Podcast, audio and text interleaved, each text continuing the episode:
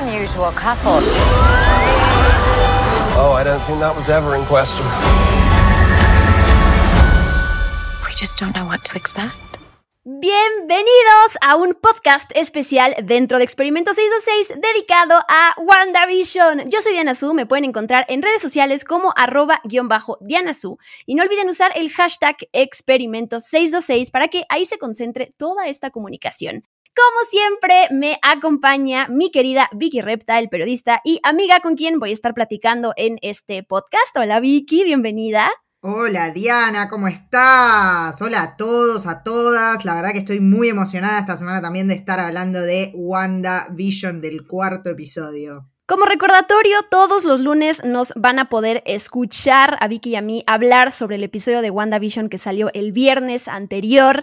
Ya saben, una breve recapitulación, teorías, easter eggs y lo que se dijo el fin de semana. Así que eh, nunca va a estar de más decir que esto está lleno de spoilers y si no han visto el episodio en cuestión, váyanse de aquí y regresan en otro momento. Pues comenzamos a hablar del episodio 4 de WandaVision, que hay que decir que resuelve varias dudas, pero aún queda mucho por saber. Este episodio se titula Interrumpimos este programa. Y antes de empezar a desglosarlo, Vicky, ¿qué te pareció? Me encantó, me parece que es un episodio que era necesario como para ir acotando un poco todo lo que está sucediendo en, en la serie y todas las dudas que teníamos, pero como vos decías recién, Todavía queda muchísimo por resolver, así que quiero ver mucho más de esta serie. Todavía nos quedan muchos episodios. Sí, y yo me di cuenta a partir de la conversación que salió el fin de semana que este episodio también funcionó para amarrar a toda esa gente que todavía no estaba muy convencida del tono y del tipo de, comedia que estábamos viendo en WandaVision. Así que eh, yo solo espero que esto vaya de bien a mejor porque la verdad es que el suspenso que nos están metiendo episodio tras episodio es maravilloso. Este episodio está dedicado a Mónica Rambeau. Ahora sí, repetimos que esta es la mujer, bueno, la niña que conocimos, la pequeña que conocimos en Capitana Marvel, la hija de María Rambeau, la amiga de Carol Danvers, conocida como Capitana Marvel.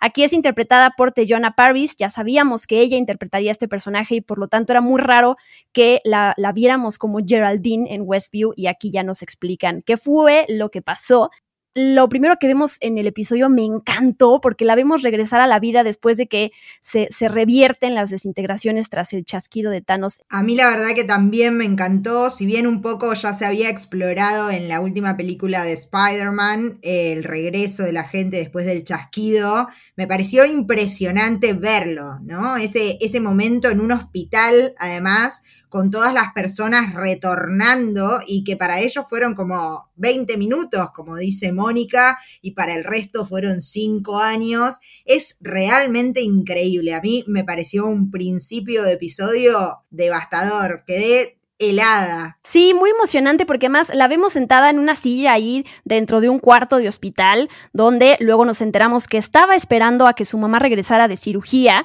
pero ahí se entera que su mamá ya falleció de cáncer. Recordemos que desde el chasquido de Thanos pasaron cinco años, por eso ahí le dicen, a ver, María, tu mamá murió hace tres y tú dos antes desapareciste, ¿no? Entonces, bueno, si hacemos las cuentas, todo hace sentido.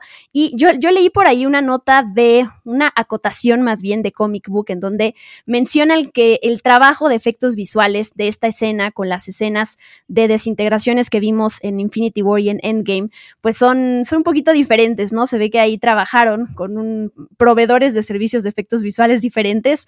Yo no lo noté, la verdad es que ni siquiera es algo que me pasó por la cabeza, pero bueno, la gente clavadísima sí lo notó. Y algo que, que yo quería eh, solamente recordar o explicarle a quienes no sabían. Kevin Feige explicó hace tiempo la diferencia entre el snap y el blip, ¿no? El snap es este, es este momento cuando todos desaparecen al final de Infinity War y el blip es cuando todos regresan al final de Endgame. Por si alguien tenía esta duda con estas palabritas diferentes, a mí me sirvió, me pareció un dato interesante. No sé si tú sabías, Vicky, o te estoy contando cosas obvias y lógicas que todos deberíamos de saber. Yo lo tenía presente porque leí lo mismo de Kevin Feige, pero eh, siempre es bueno recordarlo, ¿no? Porque a veces parecen términos intercambiables, el snap y el blip, pero realmente no lo son, es como vos decís, uno es cuando desaparecen y otro es cuando regresan. El término blip lo habíamos conocido en la película de Spider-Man Far From Home. Sí, y, esto que tú mencionas lo que yo quería decir después, ¿no? Vimos en esta película cómo la gente normal, o por lo menos los estudiantes ahí de la escuela de Peter Parker, lidiaron con las secuelas del blip, ¿no? Se menciona rápidamente. Y en WandaVision, la reflexión y la diferencia de por qué es importante es porque estamos viendo cómo un poquito más de, cómo la gente estaba reaccionando a estos momentos cuando de repente la gente eh, que había desaparecido hace cinco años reapareció. Vemos a todos obviamente desorientados y ahí asustados, pero también vemos cómo los gobiernos y diversas agencias secretas se ajustaron a todo eso. Y eso es lo que aporta también WandaVision, que me imagino que va a pasar con las siguientes series y películas que vamos a ver otros cachitos, otros momentos en, el mundo o en lugares de cómo reaccionaba la gente. Ahora sí llegamos a esta escena de la división de observación y respuesta de armas sentientes, SWORD. SWORD, que nos enteramos que básicamente fue fundado por María Rambo y que ahora tiene un director interino que se llama Taylor Hayward, que si bien el nombre no suena demasiado, nuevamente a mí que miré Agents of Shield me recordó a la primera temporada donde había un infiltrado de Hydra en Shield que se llamaba Brian Hayward, que estaba a cargo del proyecto Centipede, que era para crear super, super soldados. ¿Podemos confiar en Taylor Hayward? Todavía no lo sabemos, pero el apellido es el mismo y como en Marvel todo se conecta con todo, hay que estar con el ojo atento, me parece, ¿no? Sí, muy interesante. Eh, lo vamos a tener en la mira. A mí me gusta de entrada el, actor Josh Stamberg, que yo lo conozco, lo tengo presente por haber interpretado a Jay Parker, Jay, perdón, en, Drop the Diva, que es una serie que me encantaba, también está en Nashville. Y bueno, me dio gusto verlo ahí, pero la verdad es que cuando terminó el episodio me quedé pensando, hmm, no sé si confiar mucho en este tipo, la verdad, pero bueno, es algo que, vamos a tener que descubrir. Y si era una buena persona, me disculpo aquí por, por haber dudado de él y de su integridad. Sí, tal cual, estamos acá todos mirando, pobre, desconfiamos de él. No sé por qué desconfiamos de él y no de todo el resto que ha aparecido en este episodio, ¿no? Pero bueno, tal vez sea el apellido que nos recuerda a Agents of Shield o tal vez sea que está ocupando esa posición que creo que todos simpatizamos para que ocupe Mónica. Eh, pero bueno, por ahora no le tenemos mucha fe, pareciera. Y ya lo mencionaste, eh, cuando Mónica finalmente eh, le ayuda su, el director a poder ya entrar a las instalaciones de Sword, pues ahí vemos esta, esta foto, esta placa de la mamá que construyó ese lugar seguramente después de haberse inspirado de, de toda la, la, rareza extraterrestre que presenció en la película de Capitana Marvel. Y bueno, aquí son, son varias cosas las que pasan después de esto. De entrada, nos enteramos que Mónica estaba involucrada en un programa de entrenamiento de astronautas que pues al parecer el director le cuenta que no le ha ido nada bien desde el chasquido y que el programa dejó las misiones tripuladas y se centró en robótica, nanotecnología, inteligencia artificial y armas sentientes. Me imagino que esta cantidad de, datos y de términos que nos están diciendo van a cobrar sentido más adelante. Ahí hace una mención rápidamente Mónica mientras está platicando con el director y le dice, el espacio está lleno de amenazas inesperadas, pero también de aliados y por más que no mencione el nombre, pues está haciendo referencia también a la amiga de su mamá y a los Skrulls y a todo eso. Sí, y creo que es como vos decís, ¿no? Todas estas cosas que nos mencionan ahí en esa conversación muy al pasar son todas cosas que se van a ir abriendo dentro de las posibilidades de Sword y probablemente en la fase siguiente de Marvel es todo lo que vamos a ir viendo, ¿no? Esto de la nanotecnología ya había entrado un poco con el último traje de Iron Man en Endgame. Creo que lo vamos a seguir explorando un poquito, ¿no? Inteligencia artificial y todo eso. Yo creo que es una conversación que si bien parece muy azarosa y muy ahí al pasar, va, va a tener relevancia en todo lo que pueda hacer Sword, no solo en WandaVision, sino en la próxima fase. Y quiero yo meter aquí una primera teoría que me pareció maravillosa y me emocioné. El crédito es de Den of Geek, ahí la, la leí en este medio puede ser que este, este episodio, el cuarto episodio de WandaVision, sea el primer indicio de los cuatro fantásticos en el universo cinematográfico de Marvel, porque, bueno, ya sabemos que ya se confirmó que va a haber una película de este equipo, dado que Sword se centra mucho en el espacio y en la superciencia en lugar de los agentes secretos y de todo lo que maneja Shield. Eso nos hace pensar en los orígenes espaciales de los cuatro fantásticos y les leo por qué. La historia original de los cuatro cuatro fantásticos, los presentó no solo como astronautas, sino también como astronautas dispuestos a correr los mayores riesgos posibles para llegar al espacio. Ahí atrás de ellos, mientras están platicando, vemos un cohete. Podría ser importante para la historia de los Cuatro Fantásticos o podría ser que no. Ya sabemos que esto viene y sabemos que Marvel siempre, siempre es tan bueno con la estrategia de crear sus historias y entrelazarlas desde el año 1 hasta 10 años después, que esto podría significar algo. Además, el color, los colorcitos ahí del, del traje de Sword que vamos viendo en varios lados, el azul, el negro, el blanco, pues también nos hace pensar en los atuendos de los Cuatro Fantásticos fantásticos. Entonces, no sé, Vicky, si estoy ya eh, yéndome muy lejos o esto podría ser real. Creo que podría ser real, de hecho siento que va a ser real porque es como vos decís, ¿no? Marvel está siempre ahí al pie conectando cosita con cosita, guiño con guiño, entonces nada de lo que está puesto en escena está puesto porque sí. Entonces me parece que está puesto para el ojo atento que va divisando todo esto y que va anticipando lo que ya sabemos que se viene, ¿no? Y me parece que es una gran oportunidad para ir generando el hype de ver a los cuatro fantásticos en escena.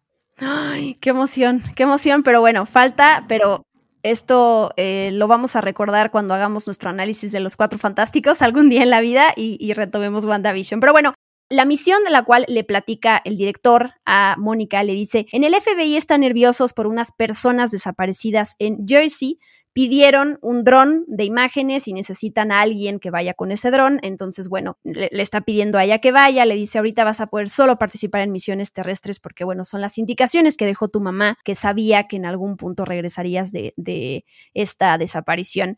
Y en el episodio 4 nos confirman que Westview se encuentra en Nueva Jersey y por qué este lugar es importante. Sí, lo siguiente que vemos es a Mónica Rambeau llegando ahí a Westview, donde se va a encontrar con alguien que ya esperábamos ver, que es Jimmy Woo, este agente del FBI que conocimos en la película Ant-Man and the Wasp eh, y es él el que está detrás de esta investigación de personas desaparecidas. Él le dice que dentro de Westview tenía un testigo protegido y que parecía como que había huido, pero cuando empezó a contactar a, los familiares y a las personas allegadas de este testigo, de repente parece como que nunca lo hubieran conocido, lo cual le hace sonar esta alarma y viaja hacia Westview, donde se encuentra una escena extraña como mínimo, ¿no?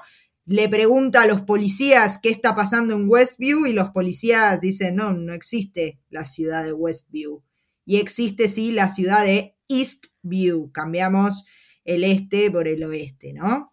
Sí, menciona rápido que Nueva Jersey puede ser importante en el futuro del universo cinematográfico de Marvel porque Kamala Khan, conocida como Mrs. Marvel, ella eh, vive en Jersey City, así que podría ser un guiño a este programa de televisión que ya fue confirmado, Mrs. Marvel.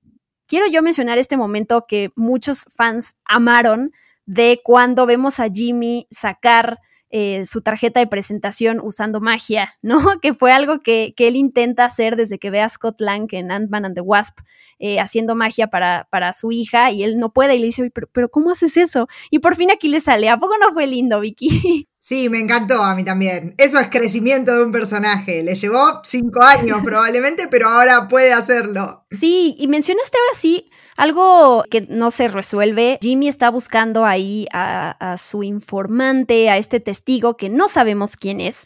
Hay varias teorías al respecto. Hay, hay, leí por ahí que que opinan que este informante podría ser un Avenger importante, podría ser Hawkeye o podría ser Ant-Man, leí por ahí. Eh, Hawkeye dentro de esta relación más cercana que tiene con Wanda, que lo hemos visto, pues tendría más sentido. El testigo eh, independientemente de quién sea, ya sabemos que algo raro pasa, que la gente que entra a Westview como que se olvida de la realidad que habían vivido, le pasa a Geraldine, le pasa a Mónica. Y yo creo que este testigo, sin importar quién podría ser en la vida real, es qué personaje podría ser en Westview y qué personaje no hemos visto aún.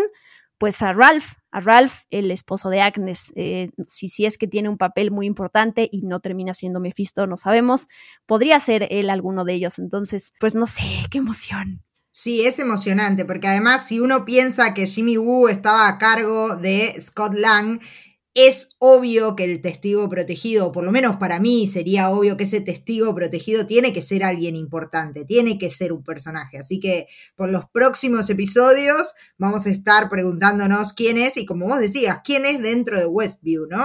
Ahora que sabemos que esos personajes que vemos en pantalla no son exactamente los que creemos, sino que tienen otros nombres en la vida real, bueno, hay que empezar a hacer como un quién es quién de, para saber quién es este testigo.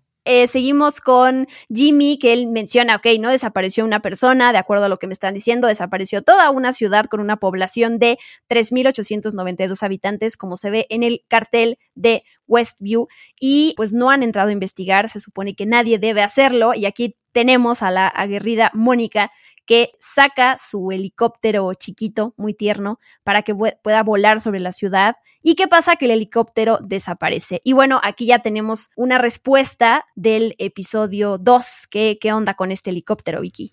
Sí, nosotros lo vimos dentro del universo de Westview como si fuera un juguete, un helicóptero de juguete, pero acá lo vemos en su forma real, ¿no? Que es este drone en forma de helicóptero con los colores de la Fuerza Aérea, pero que también son los colores que la misma Mónica Rambeau le ayudó a Carol Danvers a elegir para su traje de Capitana Marvel. Así que ahí un guiño interesante, tierno, ¿no? Porque sabemos que este personaje era muy pequeño cuando se encontró con Carol Danvers, Capitana Marvel, y ahora sigue con todos esos valores, ¿no? Sí, y, nos explican otra cosa importante, que es por qué ese helicóptero que vemos tiene esos colores, pero cuando lo encuentra Wanda ahí en las plantitas afuera de su casa, ya no tiene esos mismos colores, ¿no? Resulta que es una versión retro del helicóptero real, que lo que explica Darcy en algún momento es que cambia para que sea inutilizable, ¿no? Para poder inutilizarlo, eso, que no sirva ahí adentro. Ese helicóptero tiene ahí el número 57, que podría ser una referencia al cómic de Avengers, el número 57, que es la primera aparición de Vision en los cómics de Marvel.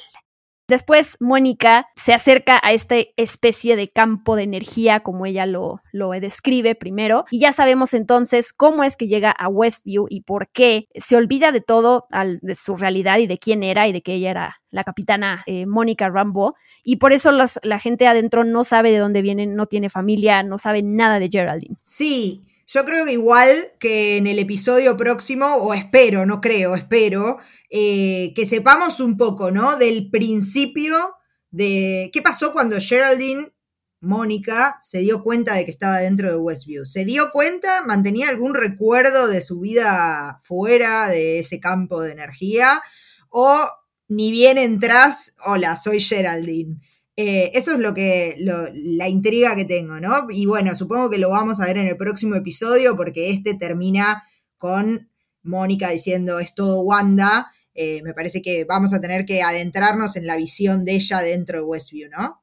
Sí, es extraño porque sí, como que sí nos dejan claro más adelante que Geraldine se, se, le ve tan tranquila leyendo ahí, no sé si es el periódico en una banquita, e integrada a esa sociedad que parecería que no se acuerda de su realidad pero que cuando platica con Wanda, digo, ya me estoy adelantando, y Wanda le menciona a su hermano, a Pietro, ella como que hace clic con algo de, su realidad y por eso reacciona como reacciona. A mí lo que se me hace raro es por qué reaccionó, no sé, con, con un hombre como Pietro y no reaccionó cuando vio a Wanda o cuando vio a Vision, ¿no? Si al final de cuentas también los conoce de esta otra realidad. Entonces no es muy claro. Pero bueno, como dice, seguramente en el episodio se verá un poco más de eso y ella va a explicar qué es lo que se acuerda a todo el equipo de Sword, que, o que básicamente nada más se acuerda que Wanda la empujó por las paredes.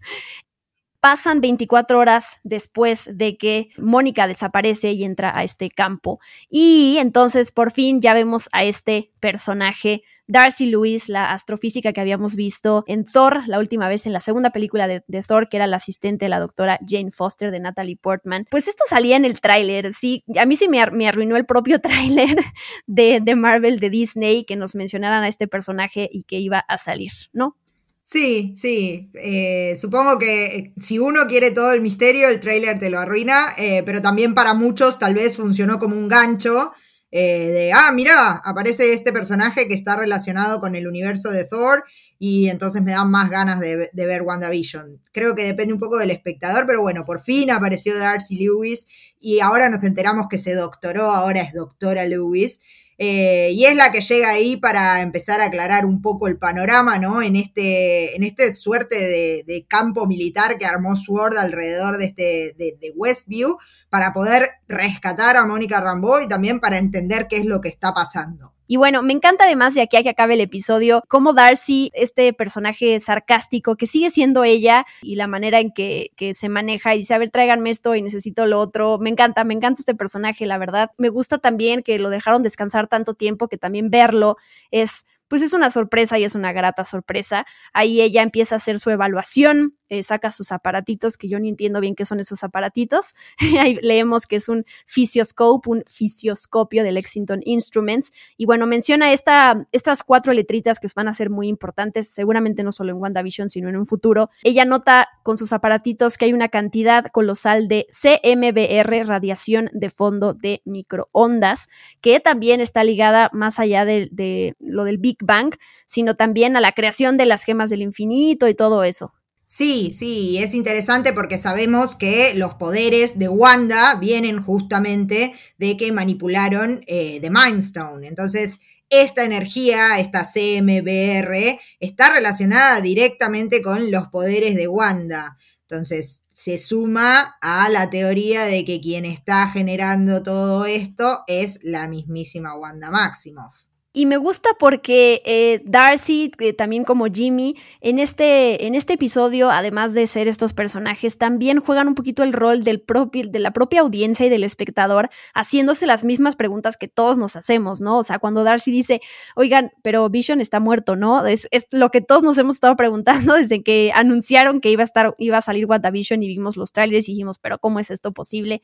Y eso me gusta, ¿no? Porque también hay en un punto donde siento que hay, hay veces que uno, conforme ve las series, hasta uno luego duda de sí mismo de chin, si entendí, se me fue algo, hay algo que no estoy, no, no puse atención, pero ya es muy claro y me lo explicaron, pero yo no entendí. Y aquí sabemos por lo menos que están igual de perdidos que nosotros. No, de hecho, cuando Jimmy empieza a apuntar en la pizarra las distintas preguntas que le van surgiendo, somos el meme de Leonardo DiCaprio apuntando a la pantalla. Soy yo la que se pregunta eso. Sí, claramente somos nosotros.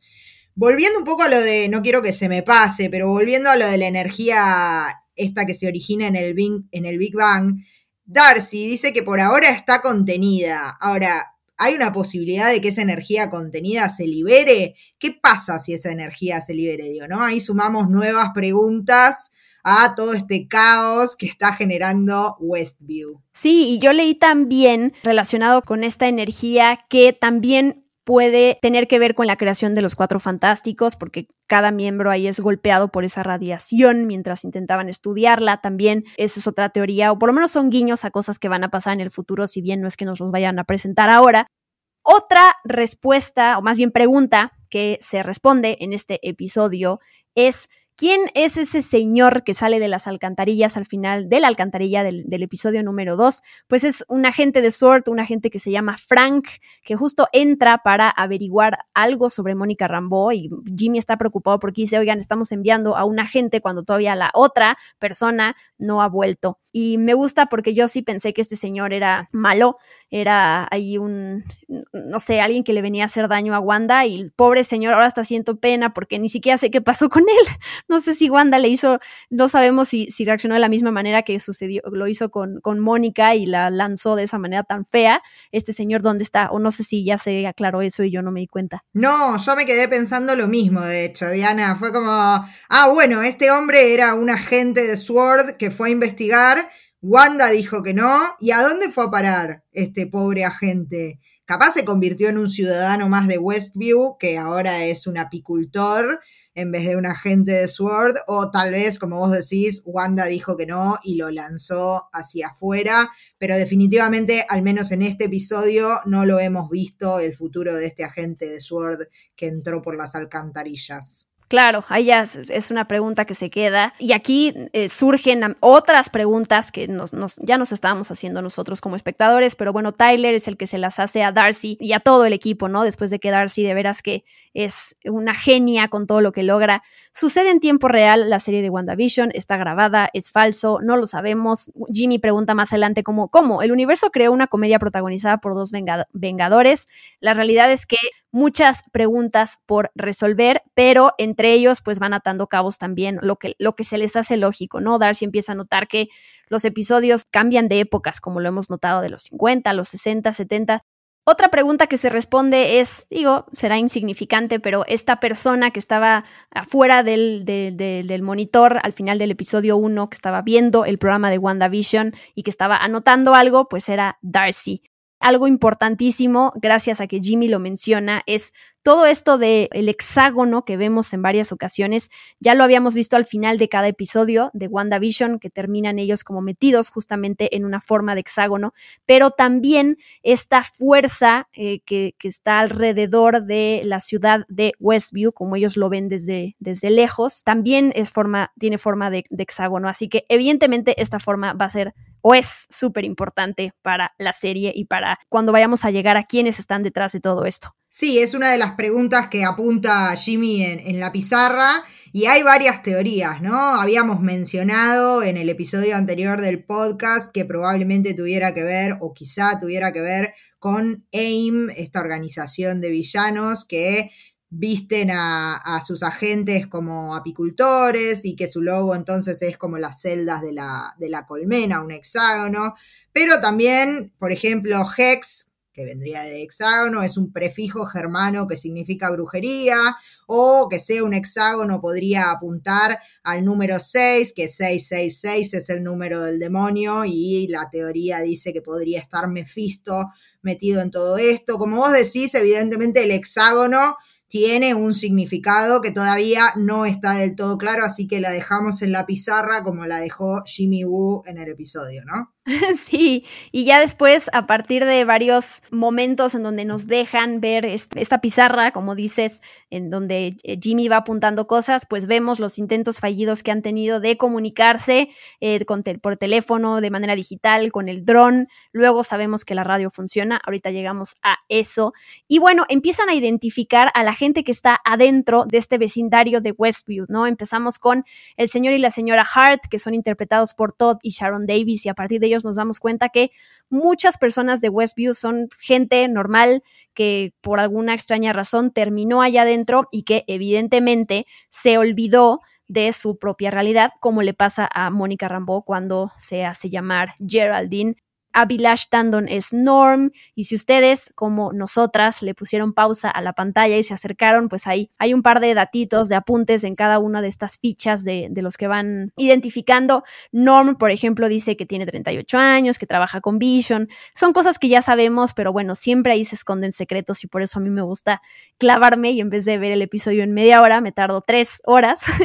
y a lo que sí es que, eh, bueno, identifican a Harold Copter, Phil Jones, Isabel Es Beverly, John Collins es Herb y está la foto de Agnes ahí colgada, pero todavía no está identificada ni Ralph ni Dottie. No sé si hay alguien más que, por lo menos de los, de los personajes principales.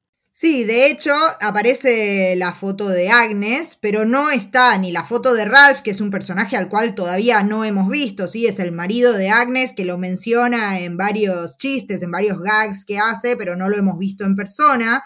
Y la foto de Dottie es la gran ausente en esa pizarra donde van clavando las identidades verdaderas de cada uno de los personajes de esta sitcom. Es interesante, digo, ¿no? Porque que estas ausencias están diciendo algo o es simplemente que no aparecieron. A mí, lo dije al principio del episodio, me parece que nada de lo que pone Marvel en pantalla está ahí por azar o por olvido, sino que todo tiene un significado. Entonces, que Agnes no tenga identificación y que no aparezca la foto de Dottie ni que aparezca la foto de Ralph, tal vez nos esté queriendo decir otra cosa. Y se cumple una de nuestras teorías, teorías nivel básico. Tampoco es que era tan difícil identificar esta voz de la radio que escuchamos en el segundo episodio, que evidentemente era Jimmy Woo, lo sabíamos. Lo raro aquí y la diferencia de lo que están viendo esto, este, que está viendo este equipo de Sword con lo que nosotros como audiencia vimos, es que cuando llegan a ese momento, cuando Darcy está viendo lo que pasa en pantalla, cuando eh, Jimmy logra comunicarse con Wanda y le dice, ¿quién te está haciendo esto, Wanda? de repente hay un corte muy extraño en, lo que ellos ven en pantalla. Eh, Wanda lo escucha, pero la escena se corta y de repente Dottie nada más, están hablando de no sé qué cosas de amas de casa, pero no vemos ese momento cuando Dottie se corta la mano con el vaso y le sale sangre que se ve roja, independientemente de que estamos en un, en un mundo de, de blanco y negro en el primer episodio, entonces, no, en el segundo, perdón. Entonces, eso es muy extraño. Sí, de hecho, cuando más adelante les vuelve a suceder como este salto en la imagen, cuando Wanda expulsa a Mónica Rambeau del universo de Westview, Darcy menciona, hay alguien que está censurando las imágenes de lo que vemos. ¿Quién? Es la pregunta. ¿Es la misma Wanda? ¿Es alguien más? Bueno, lo anotamos también en la pizarra como Jimmy Woo.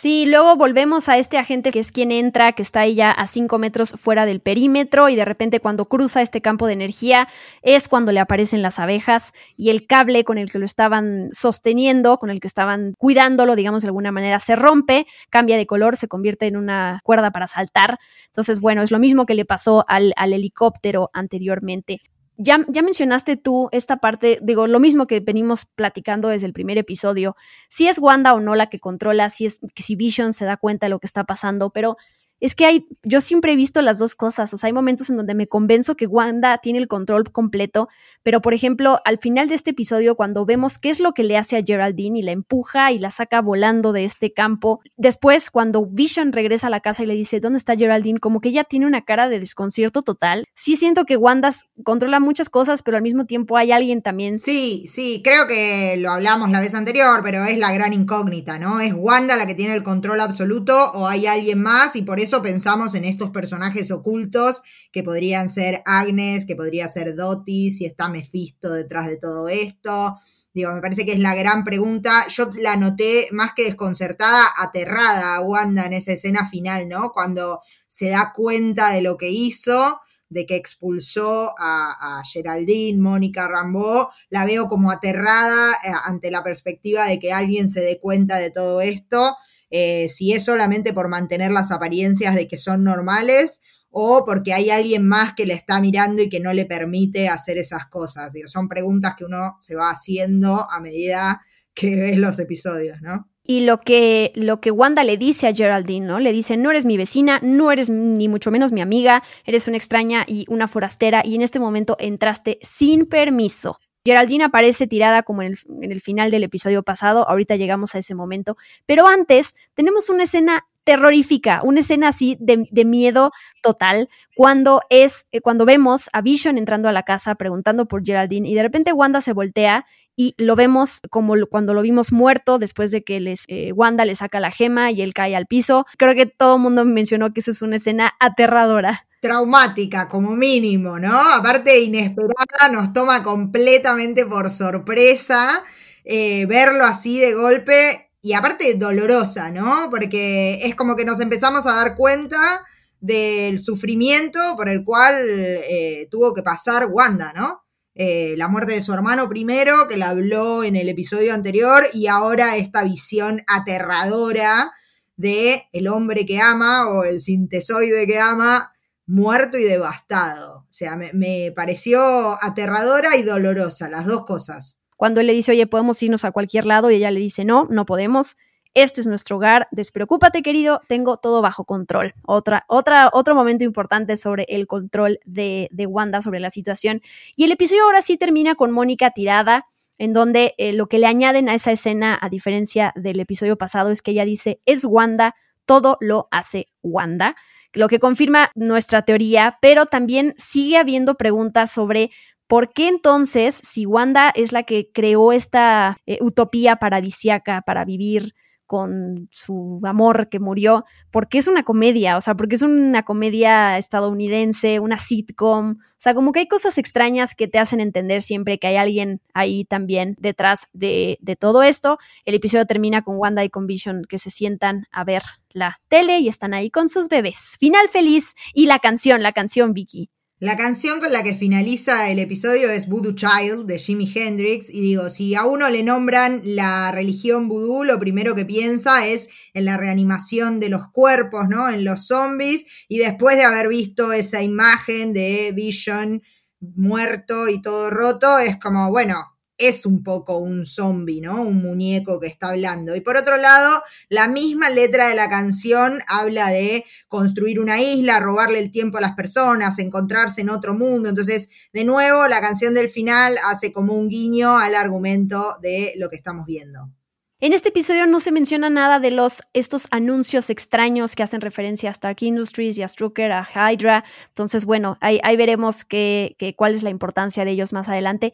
Yo ahorita platicamos si tenemos otras teorías. Yo la que leí por ahí que se me hizo interesante, sabemos que WandaVision se va a relacionar de alguna manera. Bueno, todo está relacionado, todos los programas y películas del universo cinematográfico de Marvel, pero Kevin Feige ya había hecho hincapié en que esta serie iba a estar ligada de alguna manera a la siguiente película de Doctor Strange.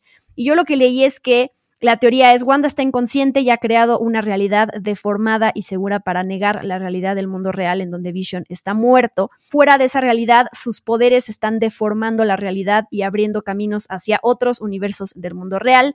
Aquí es donde entra Doctor Strange él entra en el mundo de Wanda, a veces haciéndose pasar por Vision, es lo que dice esta teoría, no es eh, mío, no es mía, a veces manipulando los eventos para llevar a Wanda a través de las cinco etapas del dolor antes de que ella destruya el mundo. Doctor Strange es quizá el único que tiene el poder de acceder a ella en ese estado y está tratando de sacarla lentamente de su realidad, planteando ahí diferentes cosas, como por ejemplo lo que vimos en el primer episodio de cuando se asfixia el jefe, o los colores, o cosas que no encajan con ese esa realidad, pues para, para sacarla. Pero bueno, es algo peligroso porque pues si Wanda sabemos que se da cuenta, puede ser algo muy malo para, eh, puede ser el apocalipsis básicamente. Es una teoría, no creo que aquí vaya a salir Doctor Strange ni nada, pero bueno, puede ser que ni siquiera en esta propia serie se resuelvan las cosas y que se tengan que, pues como siempre tengamos que esperar a lo que sigue para entender mejor.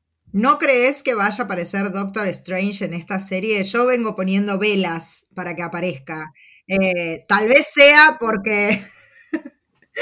tal vez sea porque me gusta mucho el personaje, me gusta mucho Benedict Cumberbatch. Eh, pero vengo poniendo velas para que el cierre de, de esta serie, de esta temporada, sea con la aparición de Doctor Strange. Me parece que estamos yendo hacia un lugar donde la brujería es importante, digo, sumando a esta teoría que ya mencionamos otras veces de que Agnes sea Agatha Harkness, me parece que una reunión de hechiceros estaría súper y hacer una reunión de hechiceros sin que aparezca Doctor Strange sería como mínimo raro. Híjole, a ver, a mí también me encantaría, tengo que aclarar, me encanta el personaje, pero es un personaje muy fuerte, lo vamos a ver, ya sabemos, en la siguiente película de Spider-Man, entonces no sé si ya lo meterían aquí, wow, eh, yo digo, yo feliz, pero bueno, no, no, no sé cómo resuelvan eso. Lo que sí puede pasar con respecto a Doctor Strange, perdón, para cerrar la idea, es que lo mencionen, ¿no? Como que mencionen como de, ay, miren, eh, y entonces ya va a llegar la salvación, y pum, se acaba WandaVision y nos dan a entender que ahí viene Doctor Strange. No sé cómo lo manejen, pero ya lo veremos. A mí, algo que, que me gusta mucho, que lo leí en una nota del sitio de Inverse, que me puso a reflexionar sobre eso es el tratamiento de los personajes femeninos que vemos en estas últimas producciones y que no son estas escenas que todo el mundo odia forzadas de tener a todas las heroínas que se juntan con los puños levantados dispuestas a pelear, ¿no? Aquí vemos, por ejemplo, bueno, de entrada Mónica Rambo, qué, qué gran personaje solo de estos 30 minutos de episodio, ver en todo lo que se ha convertido y ha logrado y todo lo que no sabemos de ella, la verdad es que me motiva mucho y me da mucho gusto ver a un personaje desarrollado así o que va por ese camino. Eh, ver a Darcy también, ¿no? Cuando lo primero que, que ella, de las primeras cosas que dice es, a ver, a ver, soy doctora ya, ¿no? Después de que la vimos todavía como estudiante y lo que ha logrado me encanta. Y bueno, ya deberíamos, ya debimos de haber visto la película de Black Widow. A partir de todos los cambios, pues todavía no llega, pero también es otro personaje femenino con seguramente un tratamiento diferente a lo que veníamos viendo y eso pues se disfruta un montón. Sí, claro, y la misma Wanda, ¿no? Digo, estamos adentrándonos en su inconsciente, así que vamos a aprender mucho más de ella también. Sí, ¿y tienes alguna otra teoría, Vicky? O lo que quieras, lo que quieras decir aquí es el momento. No, creo que lo que sí tengo que decir es que este diálogo final de Mónica diciendo que todo lo está haciendo Wanda me parece una solución demasiado sencilla y demasiado rápida para la cantidad de episodios que nos quedan de la serie. Entonces está bien que para Mónica parezca que todo esto es Wanda, pero evidentemente para mí tiene que haber alguien más, porque si no nos están dando la solución en el cuarto episodio cuando son eh, nueve. ¿No? Claro, y a lo mejor también es como una indicación con la que regresa eh, Mónica en su cabeza, que es para disfrazar todo justo lo que está detrás. Oye, Vicky, pues no sabes cómo me emociona hacer estos análisis. Espero que toda la gente nos haya acompañado hasta este minuto del podcast, porque la verdad es que, pues sí, los análisis suelen ser un, suelen ser un poquito más largos que los episodios en cuestión, porque hay mucho de qué hablar. Estoy muy, muy agradecida también con la gente que nos ha escrito y nos ha dicho, oigan, wow, no había entendido esto, gracias por explicarme, o simplemente que lo disfrutan con nosotras como si lo estuviéramos conversando en vivo de la única manera que se puede hacer ahorita de manera virtual. Así que gracias Vicky, y tú di todo, todo para que la gente te siga. Perfecto, sí, yo también le quiero agradecer a la gente, me encantan esos mensajes en Twitter, me pueden encontrar como arroba Vicky Reptile en Twitter, en Instagram, para seguir conversando, porque evidentemente es una serie que, como vos decís, el análisis lleva más tiempo que el episodio, porque tenemos mucho, mucho para analizar y para ver, así que los esperamos para que nos den nuevas teorías. Sí, pues gracias a todos por acompañarnos en este especial de Experimento 626 sobre WandaVision. Recuerden que nos escuchamos el próximo lunes para hablar ahora del quinto episodio de WandaVision. Pueden encontrar este podcast en Spotify, en Amazon Music, Apple Podcast, Google Podcast, en YouTube, en mi YouTube también. En cualquier lado, el chiste es que se sumen a esta conversación y que lo disfrutemos entre todos. Gracias a ustedes, pero sobre todo, gracias a Vicky. Gracias por todo lo que aportas, la verdad. Gracias a vos, Diana, por invitarme. Me encanta tener este espacio porque así no vuelvo loco a todo el mundo, te vuelvo loca a vos nada más. Ay, Vicky. Eh, bueno, pues gracias a todos. Compartan este episodio también para que más gente se, se, sume a esta comunidad y a esta conversación. Y pues nos escuchamos la siguiente semana, el siguiente lunes. Yo soy Diana Su. Bye bye. Howdy, neighbors. Hey, buddy.